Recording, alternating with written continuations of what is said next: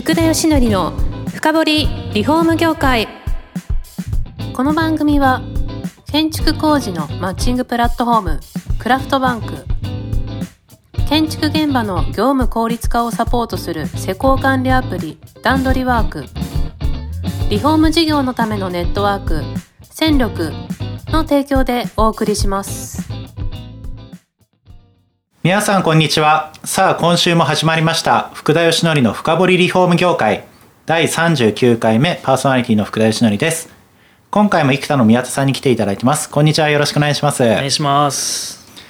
それでまあ新しい商品どんどんとこう作られたと。ついに金箔のフローリングも誕生しましたがただどうなんですか？もともとその下請けというかですね OEM でやってた会社じゃないですかそういった新しいものをどんどんこう作り出して受け入れられたんですか？全く受け入れられなかったですね。全くなんですね。もう本当初めはもう何言ってんのと。もう本当なんか変態がほざいてるみたいな感じで 面倒くさいみたいな感じだったんですよね。はい、でまあ本当まあラスティックが一つ出来上がったのもそうですけどその後まあそれに至るまでもやっぱりこうそういうメンバーにですねあの、はい、リーダーたちに夜夜な夜な飯食わせながらですね僕の夢を語って「はい、幾田ってこういう会社にしたいんだってやだよ」と。で、はい、まあ、こういうものを作らないとやっぱ差別化できないし市場ではなかなか強くなれないから、まあ、こういうものを作りたいんだっていうのも夜な夜なこう喋ったりとか、サローネで持ってきた資料をですねミラノサロンで持ってきた資料を、まあ、見せてですねこういう表情出せないかなとか、はい、こういう色出せないかなとかまあそれこそグレーとかねグレージュとかが流行ってる時にもういち早くこういうグレーって出せないのかなっていう話をしてましたね。そうすると暇な時にちょっとね、はい、作ってみましたとかって言ってくれるんですよね着色グループが。へえだんだん変わってきたんですね。そうなんですすごい自主的になってきたってことですか？そうなんですか。で、はい、なんか面白いことをやろうというなんかチームとしてやろうという気持ちが芽生えたというか、はい、まあ変態が僕のような変態がいるんでなんか変態についていかないといけないっていう ふうになったのかあのお願いするとみんな、まあ、必ず二言目とりあえずやってみようかっていう話になるんですね。なんかあれですねサントリーみたいですね。あそうそうそう本当に。やってみなはれじゃないですけどね もうとりあえずやってみようという話になったんで、はい、僕はすごい今あの製造の方で何ですかこれ作りたいとかこうやりたいとかっていうのを今一生懸命あの話すると結構具現化してくれますね。なるほど。えどうなんですか？このラスティックのヒットがあって。やっぱりそれから徐々にっていう感じなんですか？そのそうですね。変化は、はい、はい、ラスティックのヒットしてさらにプラスになったっていう感じですかね。ねまあそもそもはね僕の顔を売りたくて僕がこういう人間だっていうのを売りたくてリーダーたちと飯食ってたんですけどだんだんちょっと方向性が変わってきて、はい、どうせやるんだったらなんかちょっと僕やりたいことやってよみたいな そういう会を やってました。なるほど。それでもうなんかもう行き過ぎたのか分かんないです。金箔のフローリングまで作られて、はい、他にはどんな商品を展開していったんですか？他にはですね、はい、例えばまあいろいろ試作はしたんですけど世の中に出てるもので言うとまああのその後はグラディエンテフローリングっていうフローリングを作ってですね、はい、これはイタリアのタブー社っていうところから染色短パンを持ってきまして、はい、ええ。ー、さっきの話の流れじゃないですけどグレーがどうしても出せないですよね。はい。あの素地がやっぱりオークとかタモアッシュとかそういう黄色系なので、はい、黄色いもの、まあ、ホワイトオークとかでもそうなんですけどなんとなく黄色いんでそこにグレーをのせたとしても、はい、綺麗なグレーにならないんですよね。なるほどはい、やっぱ黄色に混ざってのグレー。であってグレーをねベタ塗りすると木目が消える。確かに。でそれで木目が消えちゃうんでじゃあうずくりマシーン買ってくださいと会長に頼んで、はい、うずくりマシーンを買って、はい、で木目を強引に立たせながら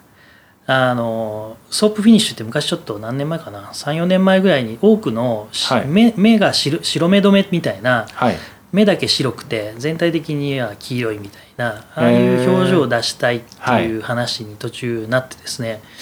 はい、じゃあうずくりしてそこに色を入れてなるほど。で剥いで木目だけ立たせようかっていうようなやり方をみんなで考えてですねでまあその考えるのがやっぱみんな楽しくてですね、うん。僕も率先して入ってますしはい。これって今までの作り方だとそうだけど最後にこれこうやってめくればいいんじゃないのみたいな話すると「あそうですね」みたいな「やってみましょうか」みたいな。ではい。こう出来上がった時みんな「できたじゃん」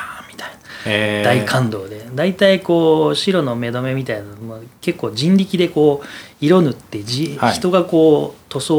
をなんですか落としてはい。木目だけに残すっていうやり方じゃないとできなくてはいロールではなかなかできなかったんですけど、はい。そのロールで大量生産するためにどうしたらいいと思うっていうのをすごいやってましたね。1年半ぐらいずっとやってましたね。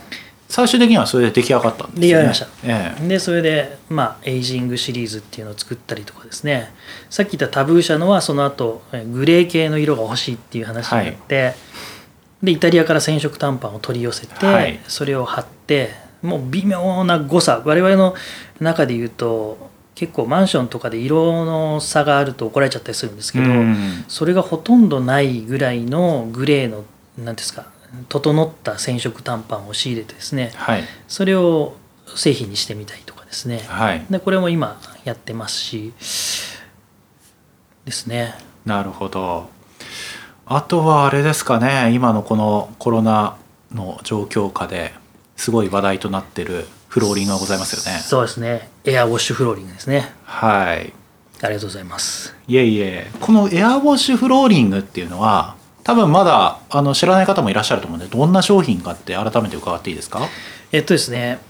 このエアウォッシュフローリングは表面の塗料にね光触媒を塗布しておりまして、はい。光が当たるだけで抗菌抗ウイルス VOC の低減消臭効果といったところがうん効果としてあります。でまああの、暗闇真っ暗でも、えー反応します、はい。光が当たらなくても暗所対応型なので、はいあの夜のまあ月明かりみたいなものでももちろん反応しますし、うん。真っ暗でも反応するんですけど、まあ、我々は光触媒を採用して、えー2013年ですかねから開発してましてはい。で2015年からこの光触媒のエアウォッシュフローリングっていうのを売り出してます。なるほど。あれですよね今のコロナで出したわけじゃなく前からそういった点除菌とか抗菌とかそこあたりにはい注目されてってことですよね。室内環境ですね、はい。やっぱシックハウスとかそういうところも危惧されてる中でやはりなんかこういろんなところがフルマルデヒトっていうのが出たりとかですね、まあ、それが発がん性物質だったりするのでまあ子供とかそういう小さいお子様とかですね。あとは、えーシックハウスになるような症状が出ちゃうような方々に対して、まあ、フローリングの床でえー空気をきれいにしてきますよというのが我々のそもそものスタートだったんですね。空気環境を整えると。はい。なんで。えどんなとこから思いついたんですか？でもその機能をフローリングにそうやって持たせるってなかなか発想今までなかったじゃないですか。今までその会長から話する聞くとですね20年前ぐらいにその大腸菌とか黄色ブドウ球菌のはい。繁殖が抑えられるという、まあ、材料を塗料に入れて、まあはい。皆さん、まあ、足並み揃って今はそうなってるんですけれども、はい。まあ、それが20年前で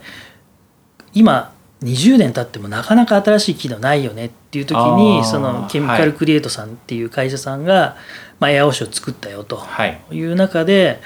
我々もちょっと使わせてくださいよと。はいいうことでコラボして我々は16のそういう住宅用で複合フローリングの部分を我々がやらせていただいているということですね。うん。まあ本当に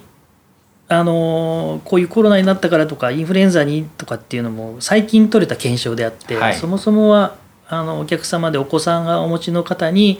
VOC とかはとても体に悪いのであのちっちゃいうちはこういうの吸わない方がいいのでこれでちょっとこう分解するようなフローリングはい除去するようなボイフローリングを使ってみたらいかがですかっていうことでご提案をしてました。なるほど。実際ただその効果って目に見えるもんじゃないじゃないですか。はいあのなんかこうエビデンスというかですね検証ってされてるんですか？しました。あのーもう2年前ですね。2年前の1月に、いや、2年、3年前の12月、11月ぐらいに、インフルエンザでの検証をしまして、はいえーでそれで、まあ、効果ありという話で、え2年前のワールドビジネスサテライトでも取り上げていただいたんですけれども、はいまあ、それが、まあ、まずフックになってですね、で、まあ、いろいろと、今もこの直近で言うとですね、このはい。レジリエンスジャパン推進協議会さんと一緒にですね、はい。国のその国土強靭化政策のもと、はい。ストップ感染症っていうところでですねはい。我々のエアウォッシュフローリングの検証実証をしてもらってでガイドブックにも載せていただくようなちゃんとしたエビデンスを取ってですね、え。えーおります。なんでまああのまあ、最終の報告というか速報値で、まあ、あの我々のその、えーエアウォッシュフローリングは格付けジャパンというところでの、えートップランナー認証っていうのをいただいておりまして、えーまあ国、まあ、ある意味そのレジリエンスジャパンが内閣官房の下でやってることなので、まあ、それのさらにまあグループというか格付けジャパンってそういう組織なので、まあ、その会社にまあ団体に認めていただいたっていう意味で、えー今はそれをまた一段と歌ってるんですけれども。なるほど。まあこれは言っていいのかあれなんですけどヒトコロナとかですね、はい。あの新型コロナにとても、えー遺伝子レベルが近いと言われているヒトコロナの検証だったりとか、あと新型コロナの検証も進めてましてはい。あの効果ありというところまであやってます。そうですか、はい。皆さん今ちょうど検証しててなかなかねそのエビデンス得られないっていうものが多いですもんね。まあ、我々本当前からやってる分だけアドバンテージでそういうところの検証も早く取れてますんで。あそういうことですか、はい。まあ、大体そういう効果があるものに対してはおそらくその新型コロナっていうのは本当の普通の風邪よりも弱いぐらいのもので、うん。あの検証が難しいぐらいちょっと弱いようなウイルスだったりするんですね。な。るほど。でその検証はなかなかあまあもちろんインフルエンザとかそういうものに効くっていう話であればもちろん消えているはずだって言っても間違いはないんですけれども、まあ、それを我々はアドバンテージとしてだいぶ前からこう検証に走ってましたのであの検証が取れたとこですね。なるほどやっぱりこの機能性検査っていうのがどうしてもその壁紙とかはよくなんか私どももこういろいろそういった商材扱うメディアとして聞くんですけどフローリングってやっぱりみんなこう発信したりとか情報ってあんま出てこないんですよね。フローリングはそういったような抗菌とかの機能を持つっていうのはなんかやっぱりプラスなんですかね？そのウイルスが床に落ちるとかそういうのは多かったりするんですか？あの最終的に床が一番落ちてるっですよね。フローリングに菌が落ちてくる、で、えー湿度60%以上でよくウイルスあのインフルエンザの時に湿度60%以上にしといてくださいっていうのはウイルスに水滴がついて落ちると言われてるんですね。で落ちてきたものをなるほど床で、えー処理してあげるっていうのが一番理にかなっていて、はい。とはいえ理科あの床のフローリングとしてのその JAS 規格とかですね、はい。その耐摩耗とかその機能性っていった意味でまあその一朝一夕でできるものではなくてですね、はい。やはりその開発にとても時間もかかりますし、ええ。強度とかそういうところもやっぱりあのとてもシビアなのでなかなか製品化されるっていうのはあの簡単にはできないものだと思います、ね、そうですね。普段歩きますからね。取れんじゃないかってなりますよね。そうなんです。だ普通に取れちゃうとねなんだよもう効果ないじゃんって話になっちゃうんで。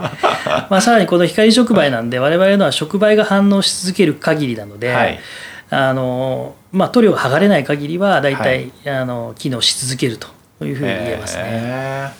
ー。え実際どうです？こう出してやっぱり今反響がだいぶ出てきてるんですか？出てきましたね。昔はやっぱりそのた抗菌抗ウイルスに対して例えば500円上げてくださいとか1000円上がりますなんて言うとはい。お客様もそれならいらないと。あのないよりはあった方がいいよねっていうスタンスから今はあった方がいいよねと。いう話になってきたので、はい。でその辺のところのあのなんていうんですかね認知度はだいぶ上がったしその許容範囲っていうのもお客様がやっぱり求めるところがその抗菌抗ウイルスだったりしてきてるのではい。あの我々が先んじてやってた時には結構スペックしたいっていうお客様が多くてですねえ最近は結構当然のようにスペックしてるんじゃないかなと思ってますね。えああなるほど。今の商品に展開として結構このエアウォッシュは広げられたんですか？御社のあもう広げてもうし艶のあるやつもこのあと2月ぐらいかな？にははい。もうエアウォッシュになってきますし、はい。まあ我々の中のほほぼ80%ぐらいはエアウォッシュになってくんじゃないですかね。あもうほとんどもう標準化ですね。そうですね。そうすると。あ70%ぐらいですかね、うん。へえじゃあ生田さんの買ったらもうエアウォッシュがついてくると。そうそうそうそれぐらいにしていきたいなと思ってますね。なるほど。